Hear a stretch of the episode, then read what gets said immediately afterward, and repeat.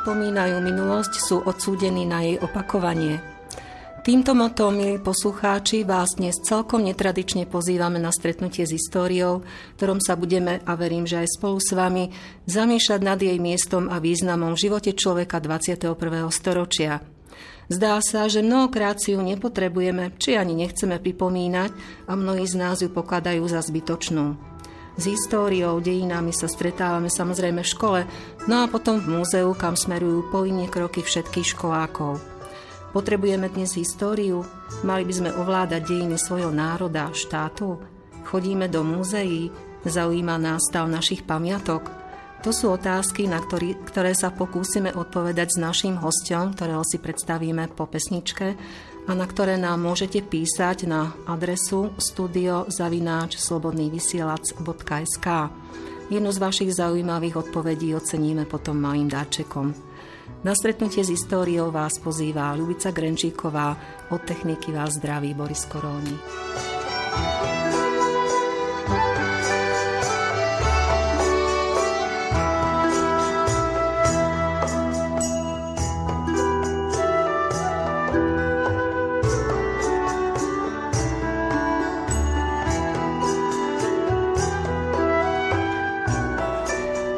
Vítam nášho hostia, historika Stredoslovenského múzea v Banskej Bystrici, pána doktora Vladimíra Sklenku.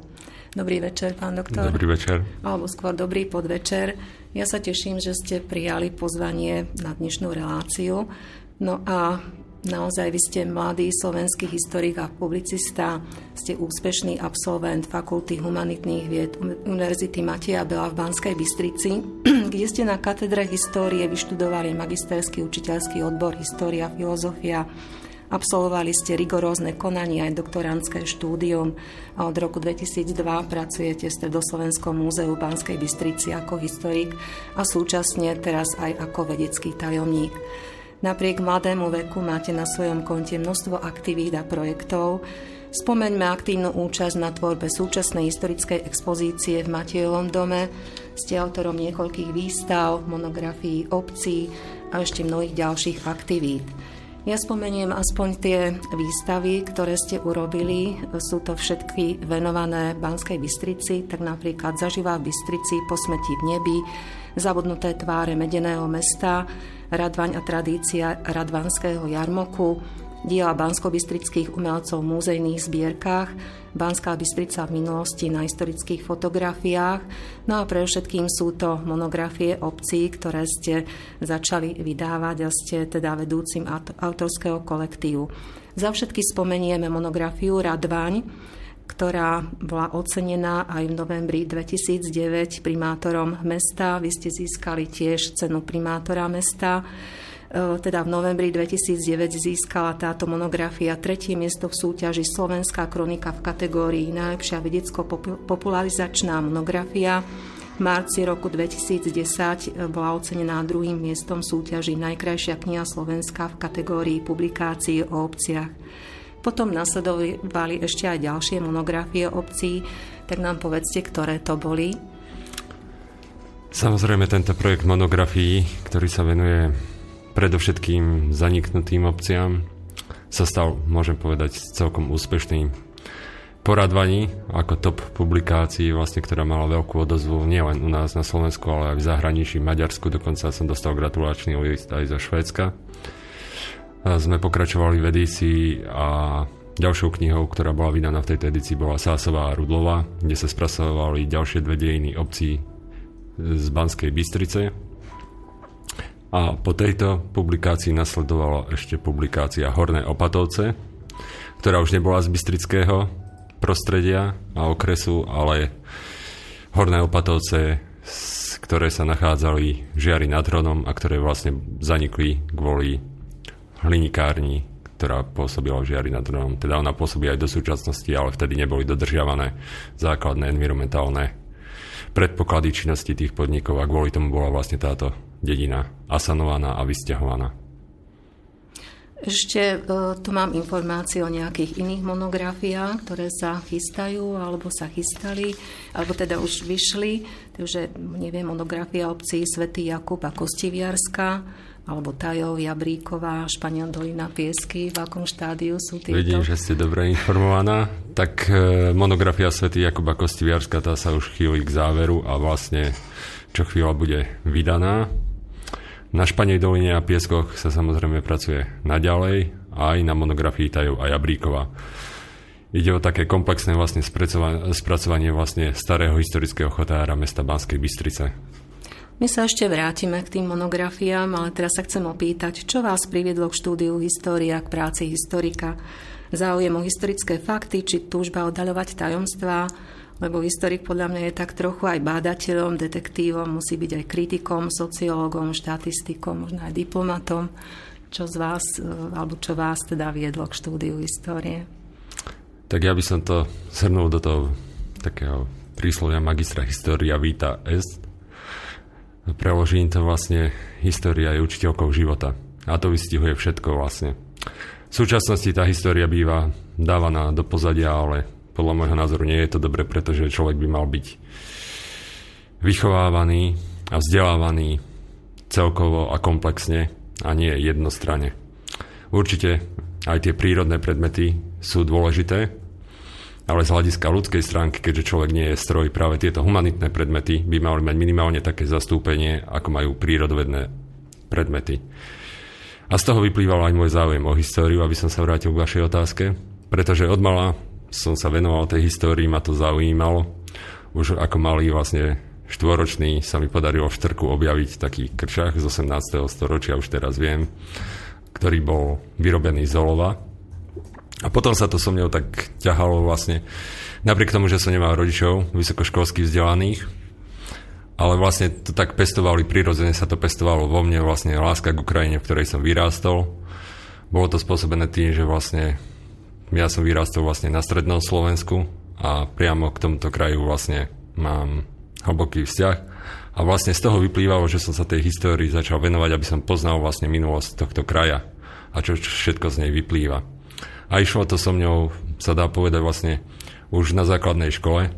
Neskôr na gymnáziu, tam sa to prehlbilo, môj vzťah k histórii, ktorý vlastne bol takým vyústením tým, že som išiel na vysokú školu do Banskej Bystrici, na Univerzitu Mateja Bela, kde som začal študovať vlastne históriu a s ďalším takým podľa mňa dôležitým predmetom, ktorý je filozofia.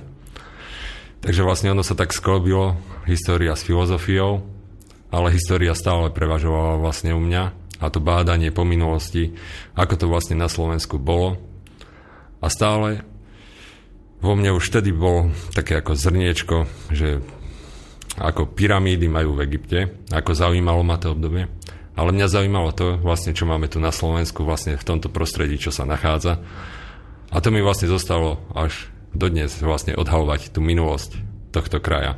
Ono to potom vyvrcholilo aj tým, keď som sa vlastne presťahoval do Banskej Bystrice, som prišiel bývať a vlastne byt sa nachádzal v katastrálnom území Radvaň.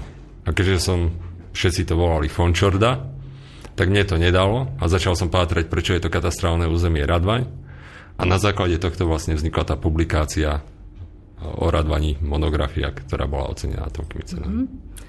Tak je to naozaj zaujímavá cesta, ktorá vás priviedla k vašej profesii, ktorú máte určite rád, čo svedčí vlastne tá práca. Troška mi to pripomína aj moje detstvo, lebo ja podobne som bývala na mieste staro, starobilého hradu stredovekého, ktorý už dnes nestojí v obci Hrachovo, okres Rimavská sobota ale teda tá, ten záujem o históriu je podobne ako aj u vás, takže viem, o čom hovoríte.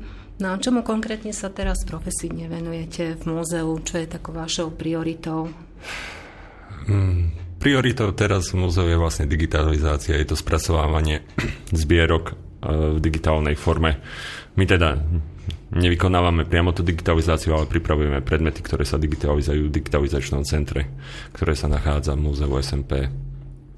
A vlastne tieto predmety pripravujeme. Okrem toho samozrejme ako kurátor Fondu histórie a výtvarného umenia. Spravujem zbierky e, z histórie a výtvarného umenia, ktoré vlastne spracúvam a ktoré sú časť z nich aj vystavené v expozíciách Stredoslovenského múzea, či už v Matejovom dome alebo v Turzovom dome. Tak je to zaujímavá práca, určite pestrá však, aby sme mohli pokračovať potom po pesničke.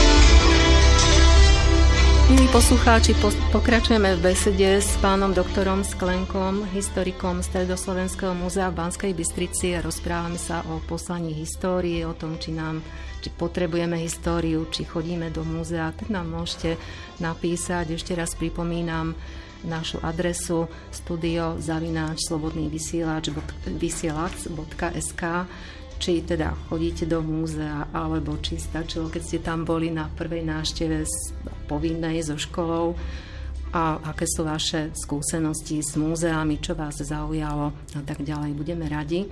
No a my pokračujeme ďalšou otázkou. V podstate o práci historika. Historik je človek, ktorý väčšinu pracovného dňa presedí v archíve, študuje historické pramene, napíše, publikuje štúdiu, múzeu výsledky svojho štúdia pretaví do novej expozície, je v kladnom slova zmysle ako si šedou eminenciou múzea. No takýto je asi veľmi zjednodušený, idealizovaný pohľad na prácu historika, takže čo všetko obnáša práca historika, čo musí riešiť historik vo svojej práci, s čím všetkým sa musí potýkať, s akými negatívami a tak ďalej. To sme zvedaví, pán doktor. Tak bol to pekný teoretický názor na prácu historika. Praktická stránka je však iná. Historik ako ostatní zamestnanci muzea vlastne robí múzeu všetko. Jedná sa od prenášania vecí vlastne zbierkových predmetov, inštalovania. Samozrejme to robí s kolegami, ale zúčastňuje sa všetkých týchto prác, či už tvorby výstav, alebo všetkých aktivít, ktoré prebiehajú v múzeu, či sa jedná smerom na vonok k laickej verejnosti.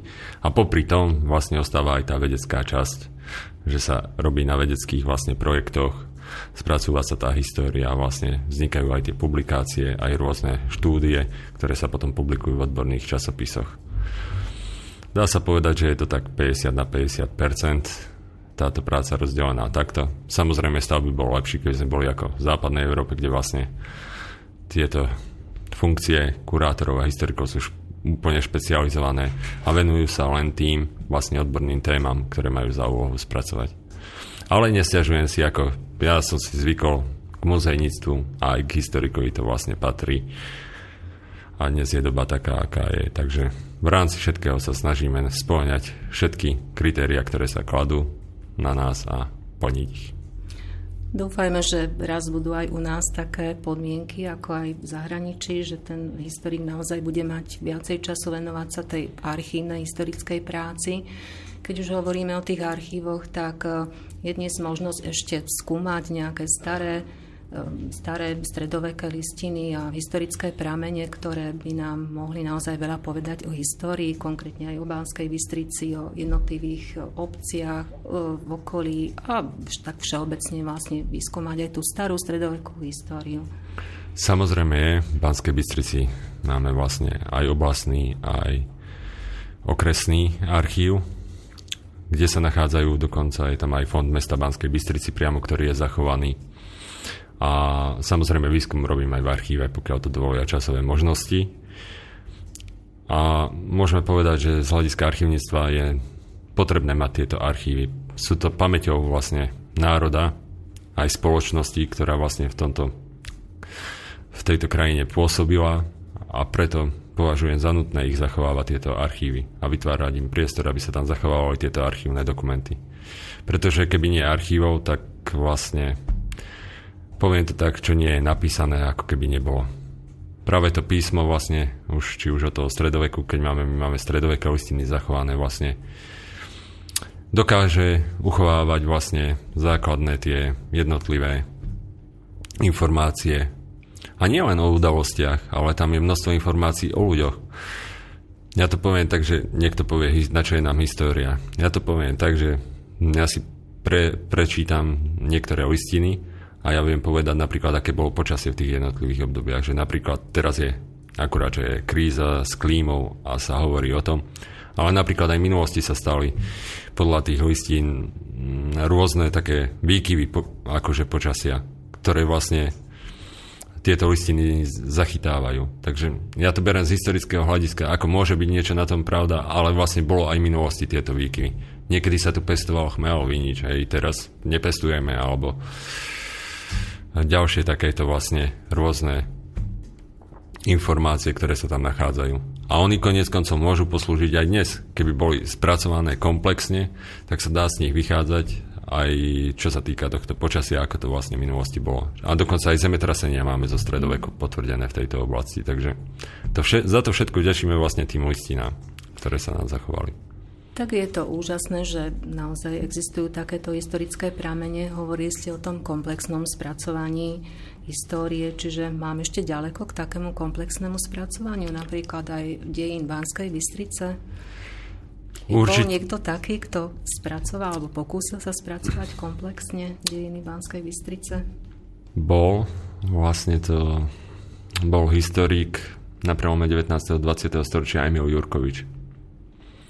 On spracoval tie dejiny Banskej Bystrice, ale v maďarskom jazyku, keďže v roku 1918 došlo vlastne, dá sa povedať, prevratu a vznikla Československá republika, tak toto dielo čakalo na vydanie, dá sa povedať, okolo 100 rokov, kým došlo k jeho vydaniu a samozrejme muselo byť preložené už do Slovenčiny, pretože väčšina z obyvateľov Banskej Bystrice už po maďarsky nevie.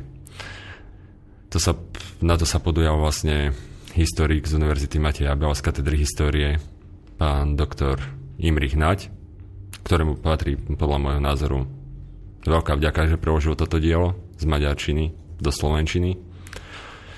Druhá vec je, do akej miery už je to dielo vlastne historicky opodstatnené pre historikov. Lebo už sú nové vlastne uzávery, nové bádanie prinieslo nové informácie, čo sa týka histórie. Ale napriek tomu si ja dovolím povedať, že bol, bol potrebný ten preklad. Minimálne sa dostal za dozočenia Emilovi Jurkovičovi ako bánsko historikovi. Takže historici ešte majú čo robiť, aby e, vlastne tie jeho, jeho bádanie v podstate preniesli aj do súčasnej doby a e, dá sa povedať, že naozaj tá práca je ešte by ma zaujímala takáto otázka, že v archívoch sa nachádzajú mnohé listiny písané po latinsky alebo po nemecky, po maďarsky. Ako sa s tým dá vysporiadať? Existujú ľudia, pracovníci archívu, ktorí prekladajú takéto listiny? Existujú a vlastne je to práca aj niektorých historikov, ktorí sa venujú vlastne obdobiu stredoveku, že samozrejme ovládajú aj latinčinu, dobre. Potom v novoveku samozrejme postupne prichádza okrem latinčiny aj nemčina, aj maďarčina, ale objavujú sa aj slovenské pramene.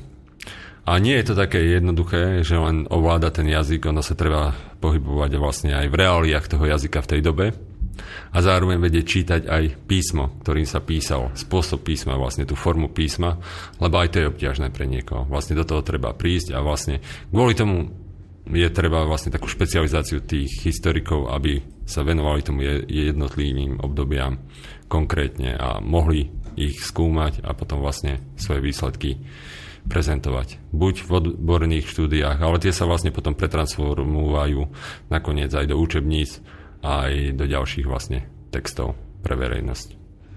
Takže práca historika nie je naozaj ľaká, práve naopak je náročná. No a my zase budeme pokračovať po pesničke, keď budeme hovoriť o monografiách obcí.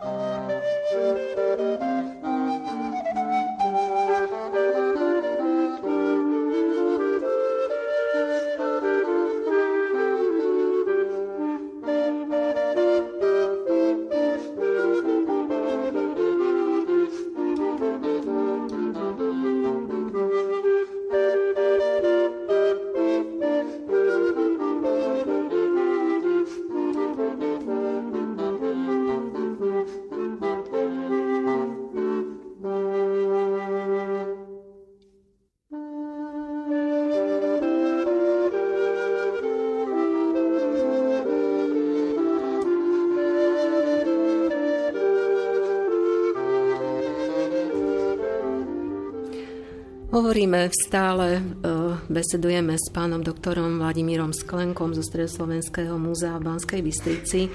Spomínali sme už tu významné historické diela, monografie obcí tak by som chcela vedieť, ako vznikla vlastne myšlienka vydávať monografie obcí, čo naštartovalo vlastne aj to, že bola vydaná tá významná publikácia ocenená Radvaň a aký význam má vlastne to, e, dá sa povedať, práca nad takýmito monografiami. Nech sa páči. No Radvaň, ako som spomenul, vlastne to bolo tým, že som sa presťahoval do Bystrice, keďže vlastne ako študent mm, som do Bystrice veľmi rád chodil aj vlastne mal rád námestie Bansko-Bystrické a Bystrica mi učarovala. Popri Banskej šťavnici a Modrom kameni vlastne Banská Bystrica, to je moja srdcová záležitosť na prvom mieste. A vlastne z toho vyplynulo z tej Radvane vlastne, že som býval v tom kadastrálnom území Radvan, vlastne tvorba tých kníh tej Radvane. A videl som tie radvanské kaštiele, vlastne v akom sú stave. A vlastne tie knihy ani neboli robené preto, aby vznikli ako knihy, ale aby sa niečo zmenilo, aby sa vlastne pohlo s tou históriou a vzťahom tých ľudí vlastne tým pamiatkám, ktoré treba zachrániť pre budúce generácie. Pretože keď si uvedomíme, že v Radvaní stáli tri kaštiele a z nich ešte jeden je v akom takom stave, ten radvanský hlavný kaštiel Barciovský je v dezolátnom stave. Kúria Francikovskoscov bola vlastne asanovaná, takže vlastne nám ostal tento radvanský kaštiel, ktorý minimálne treba všetko preto spraviť, aby sa zachránil. A patrí fakt medzi skvosty vlastne e, šlachtických architektúr e, v bansko kraji. Odhľadnúť od toho, že v ňom mal sídlo jeden z najstarších rodov vo Zvolenskej župe, rod Radvanskovcov, a našli sa tam dokonca aj listy Valentína Balašu, ktoré patria medzi najstaršiu renesančnú vlastne poéziu. Tak to je úžasné naozaj a je veľká škoda, že táto pamiatka, ktorá je naozaj veľmi, alebo bola teda veľmi pekná, stojí vlastne v takomto dezolátnom stave. Ja viem, že vy ste, alebo spolupracujete aj s občianským združením Raduana, s Domom národov, ktorá tiež prejavila záujem rekonštruovať tento kaštiel. Týmto pozdravujem aj pani Ganugičevovú, konateľku spoločnosti, teda občianského združenia Dom národov Raduana. No, bohužiaľ viem, že sa nepodarilo tomto občianskému združeniu rekonštruovať alebo získať peniaze v rámci projektu na rekonštrukciu Radvane tak eh, čo sa s tým dá ešte robiť? Ja poviem takto, ja sledujem vlastne všetky kroky, ktoré sa týkajú Radvanského kaštieľa. A zatiaľ je situácia nádejná, pretože mesto vlastne pririeklo tento kaštiel Akadémii umení, ktoré majú snahu zrekonštruovať tento kaštiel. Čo určite by sme mali všetci podporovať, aby tá snaha vyšla a kaštiel sa zachránil. Ono nie je dôležité, kto zachráni ten kaštiel, ale aby ho niekto zachránil. Aj tie pamiatky, hovorím. Ja podporím všetky snahy, ktoré vedú ku záchrane vlastne pamiatok v Banskej Bystrici. A nejde o ich ničenie, ale vlastne o záchranu a ich následné prezentovanie, pretože tie pamiatky vlastne do Bystrice budú privádzať turistov, ktorí vlastne v Bystrici ostanú dlhšie obdobie a nebudú to jednodňoví turisti. Na to by som hlavne poukázal, lebo mnohí hovoria, na čo nám to je, hej pamiatky alebo tak. Lenže keď prídu japonskí alebo nemeckí turisti, oni si neprídu pozrieť náš mrakodrap, čo si v Bystrici postavíme. Oni si neprídu pozrieť prestávaný dom, gotický. Ich to nezaujíma, oni majú krajšie, modernejšie budovy. My by sme si mali chrániť to, čo máme vlastne tu, naše, a to práve vlastne prezentovať takým spôsobom, ale takým komplexným, Napríklad, aby sa to tak prepojilo vlastne, neviem, Banská Bystrica s Lubietovou, Španiel dolinou, s Poníkami. Konec koncov Myšinej je kaštiel nádherný. A nehovorím už o gotických kostolíkoch, ktoré sa nachádzajú či už v Čeríne alebo Myčinej na tých poníkoch. V Dúbravici je gotický kostolík, tam je kaštiel v dezolátnom stave. Proste my sme tak bohatá krajina na pamiatky, aj čo sa týka toho množstva hradov, ktoré sa tu nachádzalo, že by sme si toto mali práve zveľaďovať a stavať na tomto cestovný ruch. Zameraný z hľadiska histórie, ale samozrejme aj prírodných krás. Ale keďže som historik, ktorá sa venujem hlavne týmto historickým pamiatkám. Ja poviem príklad. V Čechách majú mm, zo 40 zámkov zachovaných, opravených. My máme 5 Z toho nám zhorí na jednom vlastne strecha, čo bola škoda. A tá strecha podľa mojich poznatkov ešte doteraz nie je na tom hrade. Ako ja by som tu skôr bol za to, že keď chcem zachrániť niečo, tak sa to musí spraviť. Tam nemôžu byť dáke, že sa teraz začneme dohadovať, či to mal byť ten, či onen, ale vlastne to treba zachrániť. V tomto smere ja som taký akčný, vlastne tam treba. Pri pamiatke stačí málo a už z pamiatky nemusíme mať nič. Nemyslím teraz samozrejme na hrad Krásna Hvorka, alebo ten, o ten je zatiaľ ako tak postarané, ale napríklad na takej pamiatke, ako bol Barciovský kaštiel, stačilo, že sa rozobrala strecha a Barciovský kaštiel vlastne za chvíľu už ani nebudeme vedieť, že tam bol Barciovský kaštiel. Kvôli tomu vlastne vznikla aj tá monografia Radvaň. Aby to zachovalo vlastne, čo tam bolo v tej Radvani a čo robilo tú Radvaň takovou Radvaňou, a prečo vlastne tá Radvaň mala aj ten radvanský jarmok, ktorý bol taký svetoznámy práve k týmto vlastne takýmto udalostiam a pamiatkám treba vytvárať ten vzťah. A keby sa o tom stratili zmienky, vlastne stratí sa aj ten vzťah k tomu, čo bolo pred nami, čo vlastne naši predkovia vytvorili. A ono je ťažko hovoriť, teraz začneme od nuly a ideme. Ono, vždy je tu istá náväznosť a tú náväznosť vlastne tú historickú, čo bolo pred nami teraz a čo bude, tu treba, tá sa musí dodržiavať vlastne a mali by sme ju rešpektovať a plynule vlastne pôsobiť. A čo bolo v minulosti dobré, z toho vychádzať a čo bolo v minulosti vlastne zlé, tak z toho sa poučiť a nie zopakovať to. Určite je to dôležité. Škoda, mrzí ma to naozaj, že máme tu naozaj veľmi veľa tých pamiatok, čo ste spomínali a mnohé sú v dezolátnom stave, napríklad ten kaštiel v Mičinej je veľmi pekný a je to veľká škoda, že takto stojí a to by sme mohli vymenovávať naozaj na celom Slovensku, je ich množstvo. Takže ja si myslím, že asi ministerstvo školstva by mohlo, či pardon, ministerstvo kultúry. kultúry by mohlo niečo urobiť, nech sa páči. Samozrejme, ono sa to ľahko povie, ale aj ministerstvo kultúry má množstvo pamiatok vlastne a teraz je kríza.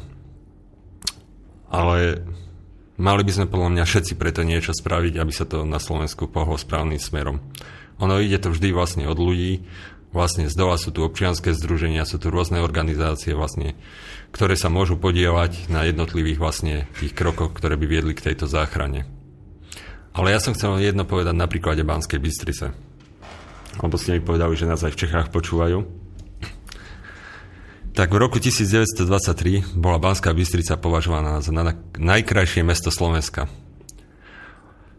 To napísal vlastne eh, moravský etnograf Bohuslav Vavroušek. Keď išli, vlastne to bola vytvorená publikácia ako pre, pre to, kvázi ako vtedy pre cestovný ruch, že teda aby videli aj Čechách, že ako je to na Slovensku. A v tejto publikácii vlastne napísal, že Banská Bystrica je najkrajším mestom na Slovensku. Ona už predtým, za Rakúsko-Uhorska, bola považovaná tiež za jedno z najkrajš- najkrajších a najprogresívnejšie sa vyvíjajúcich miest v Uhorsku. Potom bola na Slovensku a v súčasnosti vidíme stav, aký je. Vlastne v Bystrici klesá počet obyvateľov. Už myslím, že je okolo 78 tisíc, sme klesli pod 80 tisíc. Takže ono treba vidieť, z hľadiska historického vidím aj vlastne dôsledky, ktoré vlastne spočívajú vlastne na tých rozhodnutiach, čo Bystrici podľa mňa ubližuje. Totiž to, keď to ubližuje Bystrici, ubližuje to aj širšiemu okoliu, pretože Bystrica ako krajské mesto musí byť motorom vlastne tohto prostredia. Tu by sa mali ľudia buď prisťahovávať, alebo ostať vlastne bývať. No, s tým súvisí naozaj možnosť uplatniť sa, možnosť práce tiež asi Bystrica nie je v tomto najoptimálnejšie miesto.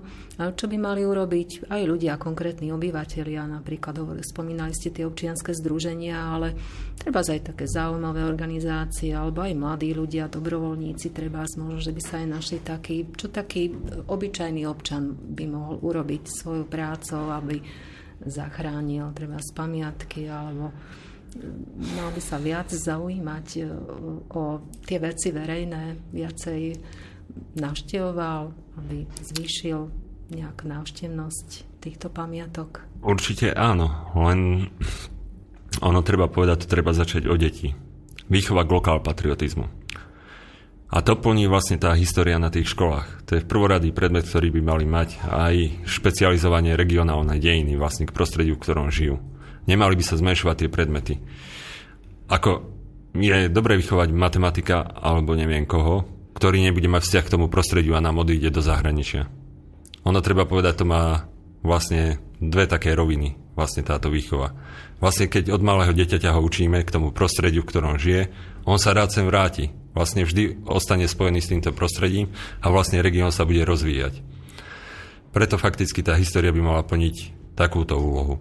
Ľudia samozrejme môžu pomáhať, však sú dobrovoľnícke akcie, čo sú aj na Pustom hrade, tam vidíme, ako Pustý hrad vlastne najväčší hrad v strednej Európe sa postupne dostal z tých ruín a sa postupne dostáva aj ten Dolný hrad, ktorý je súčasťou vlastne toho Pustého hradu.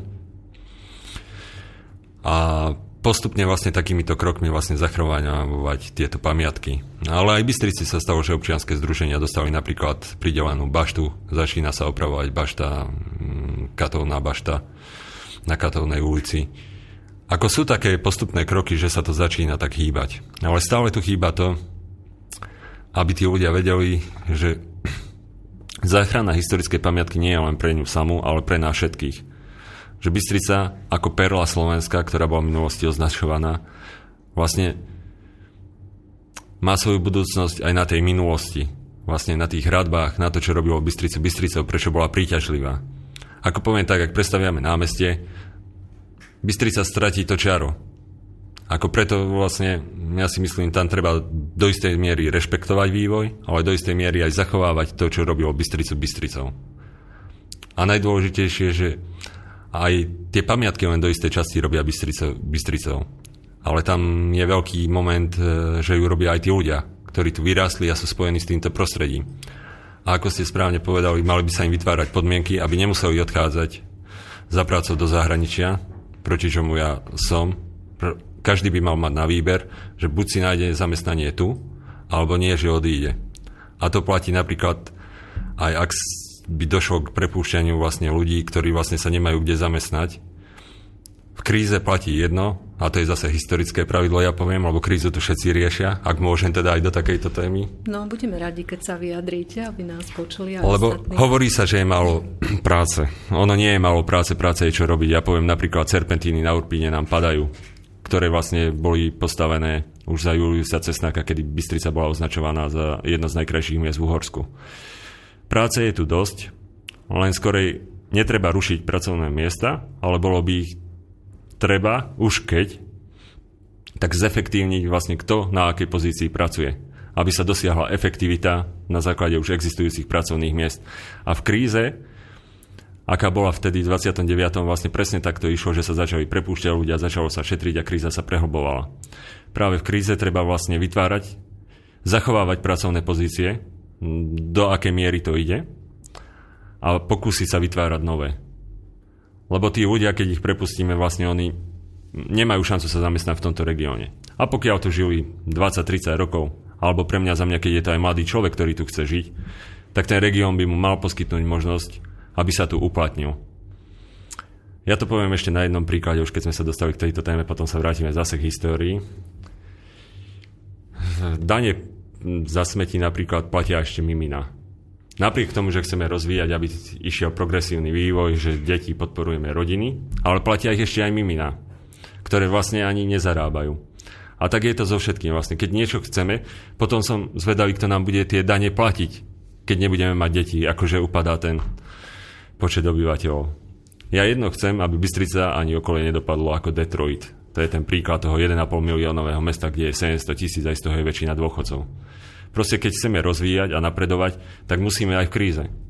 A jediné, čo nám ostáva, my tú krízu nezrušíme, na to sme aj mali, aj vlastne, a to nehovorím akože tak utrápenie, že mali, ale nie sme veľká ekonomika ani nič, ale vlastne tú krízu môžeme prežiť jedine tak, že v tej kríze sa budeme snažiť byť najlepší. Ja to poviem na príklade. Mám malého syna, ten chodí na futbal, vlastne trénujeme v podmienkach, ktoré sú na Slovensku, aké sú. Ale sme si zvykli. Trénujú, idú a predstavte si, išli sme za tým, aby dosahovali úspechy. Doteraz fakticky dva roky prehrávali, nevyhrali, ale stále som veril v to, že tie deti predsa nie sú horšie ako deti v Čechách, ako vo Francúzsku, že tie deti musia, veď sú rovnaké. Keď sa im budeme venovať, dosiahnuť tie úspechy. A pre mňa najväčším zadozučením bolo, keď sme boli na turnaji v Ostrave a naši chlapci z UP Banská Bystrica vyhrali na Spartov Praha. A viete, čo mi povedal manažer Sparty Praha? Nebylo to nic moc. A ja som mu mal chuť povedať, keby videl, že v akých podmienkach trénujeme my, v akých Spartania, a keby vedel, že vlastne z týchto podmienok, ktorých trénujeme my, vlastne to nie sú výberové deti. Deti, ktoré sa snažia a dokázali nabiť Spartu Praha. Podľa mňa na Slovensku by sme to mali robiť tak, že si dáme dáky cieľ, ten sa nesplní hneď ani za rok, ani za dva. Ale my sa postupne budeme približovať k tomu cieľu a stále zlepšovať tieto veci. Lebo čarovný prútik ešte nevynašiel nikto. Ale takýmito postupnými krokmi, či v histórii, či v ekonomike, či v športe, v kultúre, vlastne by sme ten cieľ dosiahli a boli by sme hrdí na to, že sme zo Slovenska. Pretože ja vám poviem, ako historik, vlastne Slovensko má to, toľko krásnej histórie, čarovnej, o ktorej mnohí Slováci ani nevedia. Proste veľa vecí sa ani nedostane do učebníc, ale mne, chvála Bohu, sa to snaží aplikovať na Banskú Bystricu, kde nachádzam veľmi veľkú odozvu, čo sa týka histórie a čo mi prípada také ako za to učinenie, za to, že čo robím, že sa venujem histórii, odboru, ktorý považujú mnohí za ako bočný odbor, vlastne vedľajší, ktorý nemá budúcnosť, alebo ktorý nie je podstatný, ale v Banskej Bystrici napriek tomu vlastne u tých ľudí nachádzam odozvu a ja to vidím, aj keď sprevádzam napríklad ako lektor po expozícii, tí ľudia prídu znovu radi, lebo stále sa niečo nové dozvedia. Či k tajným chodbám, či k prvému portrétu bansko starostu, či k Lubietovskému súdnemu meču, alebo k rôznym takýmto vlastne predmetom a oni sa radi vrátia. A to vytvára návštevnosť a vzťah vlastne k tomu múzeu, a takto by sa mal vytvárať aj vzťah vlastne, čo ja viem, napríklad e, turistov, aby sa radi vracali do Banskej Bystrice. A jedno, čo nemám rád, je závisť. Ako závisť, to je vlastne podľa mňa hlavný problém. Nedoprajem susedovi niečo, aby sa nemal lepšie ako ja. A to by sa malo zmeniť, pretože keď sa bude mať sused lepšie, tu no Bystrici vedľa mňa lepšie, druhý sused lepšie, tak verte tomu, že aj ja sa budem mať lepšie, lebo to mesto bude prosperovať a neviem napríklad znížiť dane za odpad. Tu by sme sa mali sústrediť na to, že vlastne mesto Banská Bystrica aj s okolím vlastne začne progresívny vývoj, ktorý bude založený na čoraz väčšej participácii obyvateľov na zlepšovaní stavu, ktorý je. A že sa zomkneme a vlastne krízu neporazíme, ale vyjdeme, hádam, ako víťazi, ako naši chlapci v Ostrave nad Spartou Praha. Tak naozaj máme o čom rozmýšľať, nielen my obyčajní ľudia, ale ja by som aj tých našich kompetentných vyzvala, aby sa troška zamysleli nad tým, čo ste povedali, lebo pre všetkým aj na nich závesí. Ja, ja viem, že to ide aj od nás z dola, aby mala výsť iniciatíva, ale mnohé veci vedia riešiť len tí kompetentní. Takže poprosím vás, milí poslucháči, napíšte nám, aký máte aj vy teda názor. Naozaj sme hovorili o mnohých veciach, ktoré nás trápia, tak skúste nám napísať aj váš názor a my budeme pokračovať zasa po, pesnič- po pesničke.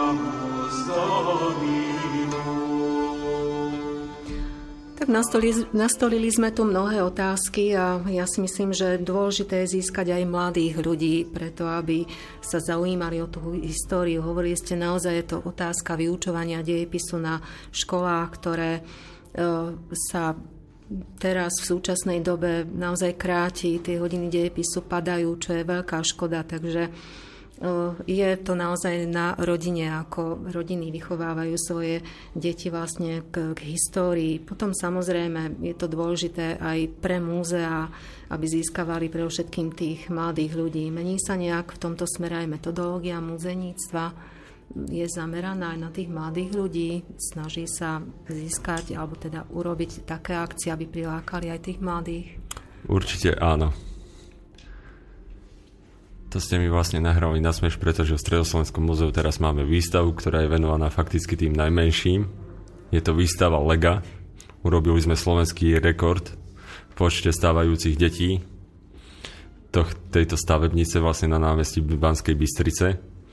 Takže vlastne snažia sa múzea vlastne samozrejme ísť aj k tým najmenším, aj k mládeži a vytvárať u nich vlastne ten vzťah. Ale samozrejme, ako ste spomenuli, Múzeum bez toho, aby sa nevyučoval dejepis na školách, vlastne neurobí vlastne nič. Ono nemôže, múzeum nenahradí to, čo má spraviť učiteľ dejepisu. A aj ten počet hodín, ktoré sú. Ešte, keď som ja študoval vlastne dejepis, bol na školách a bol celkom akceptovaný a fakticky mal aj taký honor. Ja som sledoval postupný úpadok vlastne týchto humanitných predmetov v školstve a malo by sa s tým niečo spraviť, pretože ja som toho názoru, ja sa držím zásad prvej Československej republiky, či už spoločenských, politických alebo hospodárskych, ktorá bola vlastne slobodnou krajinou v tej dobe, vlastne platili tam zákony a bol pravidlá a poriadok a ona bola akceptovaná ako jeden z najdemokratickejších štátov vlastne vtedajšej Európy. Aby sa tie zásady, kedy aj vtedy bol vlastne pomerný systém tých humanitných a prírodných vied dodržal aj v súčasnosti. Druhá vec je, nakoľko vlastne spoločnosť potrebuje, že? Keď sa to povie, koľko potrebuje spoločnosť mať vyštudovaných vlastne ľudí s humanitným zameraním. Ale podľa mňa to nie je o tom. Keď človek je šikovný, vie rozmýšľať, tak podľa mňa nie je na tom, že či má humanitné vzdelanie vyštudované alebo ekonomické. Ako nie, lebo to by sme mohli ekonómom dať za chybu, že je kríza a nerobíme to nikto. Alebo týmto vlastne predmetom technickým. To nie je o tom, proste tam je to o každom jednotlivcovi. A snažiť sa mať čo najlepších ľudí na správnych pozíciách. Podľa mňa to by mala byť snaha. Ono niekedy, keď som aj filozofiu vyštudoval, spomenie, však niekedy za najlepších ľudí boli považovaní fakticky filozofi starovekom Grécku a tí mali byť akože vzorom aristokracia a filozofii vlastne. To bolo akože také gro. Teraz je to vlastne na výbere ľudí, kto je najlepší, alebo v zásade na presadení sa jednotlivca spoločnosti. Ale z hľadiska celkového, aby sme sa vrátili vlastne k histórii, história by mala ostať, tá bola, je a podľa mňa aj bude. Aj keby sa nevyučovala história na tých školách, tak ona vždy bude. Lebo vlastne, keby nebolo histórie, tak to nie sme my. Dúfam, že teda aj mladí, keď e, možno, že prejdú aj tým školským vekom, tak si zoberú za svoje to heslo, ktoré ste povedali, alebo teda staroveký citát, že história je e, učiteľkou života a že to takto budú ponímať. Ja ešte stručne by som spomenula aj vaše ďalšie aktivity, tak e, to svedčí vlastne o tom, že Naozaj ste veľmi aktívni a snažíte sa o rozvoj nielen jednotlivých obcí, ale celkové kraja, samozrejme aj mesta. Takže je to spolupráca s mestom Banská Bystrica, samozprávou obcí Lubietová, Špania, Dolina, Tajov, ale teda aj ďalších. Je to spolupráca s občianským združením, združením Libeta, ktorý, ktorá sa snaží o záchranu tých Lubietovských baní viem, že tam e, teraz e, prebieha výskum to Lubietovského mestského hradu. Už som spomínala spoluprácu s občianským združením Dom národov Raduana. Ďalej ste dlhoročným kurátorom Medzinárodného maliarského sochárskeho sympózia Jozefa Langera v Španej doline. Čo ešte dôležité, ste členom redakčnej rady časopisu Permon pre popularizovanie vedy, umenia a cestovného ruchu v Banskej Bystrici a v Bansko-Bystrickom kraji. Podporujete aj športové aktivity, konkrétne tú mládežnícku futbalovú prípravku UP Banská Bystrica Badín. No a máte samozrejme spoluprácu aj so zahraničnými, okrem domácich, aj so zahraničnými odborníkmi z Rakúska, Nemecka, Maďarska, Rumunska, Švédska. Spolupracujete aj s printovými médiami, eh, s televíznymi, teraz už aj rozhlasovými médiami, takže to je naozaj všetko veľmi, veľmi teda eh, oceňujeme takúto aktivitu. No a v súčasnosti kandidujete aj za poslanca bansko kraja ako nezávislý kandidát, tak by sme chceli poznať vaše vízie. Vlastne ste to už naznačili v mnohých mojich odpovediach, ale čo je takou vašou hlavnou víziou, do ktorej, alebo ktorú teda by ste chceli naplniť aj na tomto poste poslanca bansko samozprávneho kraja. To by som mohol shrnúť do jednej vety, aby sa z Banskej Bystrice opäť stala perla Slovenska a z bansko okresu, respektíve kraja, vlastne prosperujúci okres a kraj, kde by ľudia mohli žiť, našli by prácu. A k tomu by som chcel vlastne prispieť, aby sa to dosahovalo postupnými krokmi. Tak my vám budeme držať, pán doktor, naozaj palce a budeme vlastne uh, vám teda prijať, aby ste sa aby sa vám podarilo naplniť tieto vaše vízie. Ja by som ešte citovala zo slov e, pána Pirošíka, poslanca Mestského zastupiteľstva Banskej Bystrice a člena Bansko-Bystrickej alternatívy, ktorý povedal o vás, citujem, že má erudíciu, nezávislosť, víziu, lásku k mestu a kraju a navyše mladícky drive a toto sú všetko vynikajúce devízy nielen pre muzejníctvo, ale celkovo aj pre kultúru, spoločnosť nášho kraja. Takže naozaj ste povedali, že vám ide o rozvoj mesta, aby sa stala perlou a tým samozrejme aj o rozvoj obyvateľov nášho mesta, ale aby sme nehovorili len o Banskej Bystrici, tak samozrejme súvisí to aj s rozvojom celej našej spoločnosti, aby sme aj pomocou histórie a múzea vedeli vychovať kultúrne vzdelaných ľudí a nekultúrnych barbarov. Je to pravda, lebo keď budú prosperujúce obce ako základná jednotka, potom budú prosperujúce okresy, ako náhle sú prosperujúce okresy, prosperuje kraj. Keď prosperuje kraje, máme silné Slovensko. To je jednoduchá vlastne základná téza, ktorá podľa mňa, keby sa dodržala, tak sme všetci spokojní. Sice všetci nie sme nikdy na 100% spokojní, ale väčšina z nás by bola spokojná. Ono kvôli tomu vlastne aj v Bystrici, už keď sme boli pri tejto kandidatúre, tak sa vlastne vytvorila aj taká skupina nezávislých poslancov, ktorí ma oslovili vlastne, ktorú koordinuje pán doktor Hurán. Ale sme nezávislí. Ako to sa dodržalo, vlastne nie som obmedzený ničím ani ďalší kolegovia, ale máme takú platformu, kvázi sa dá povedať, na ktorej sa dá spolupracovať. Sú tam niektoré významné osobnosti vlastne, s ktorými spolupracujem. Uvidíme, ako to dopadne. A 9. novembra. Tak ja vám, pán doktor, e, naozaj prajem všetko dobré, aby sa vám darilo v ďalšej práci, aby sa vám podarilo naplňať tieto vízie aj v prospech nás všetkých, nielen Banskej Bystrice, ale celkovo nášho krásneho štátu, ktorý je bohatý teda na všetky historické, ale aj prírodné pamiatky. Ďakujem. Ja ďakujem tiež vám, aj poslucháčom Rádia Slobodný vysielač, že som tu mohol byť prítomný a stráviť príjemnú hodinku. Ďakujeme ešte raz a dúfam, že ešte aj niekedy, onakedy príjmete pozvanie do štúdia na besedu.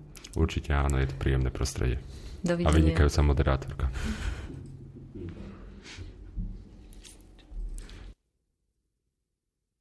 Thank you.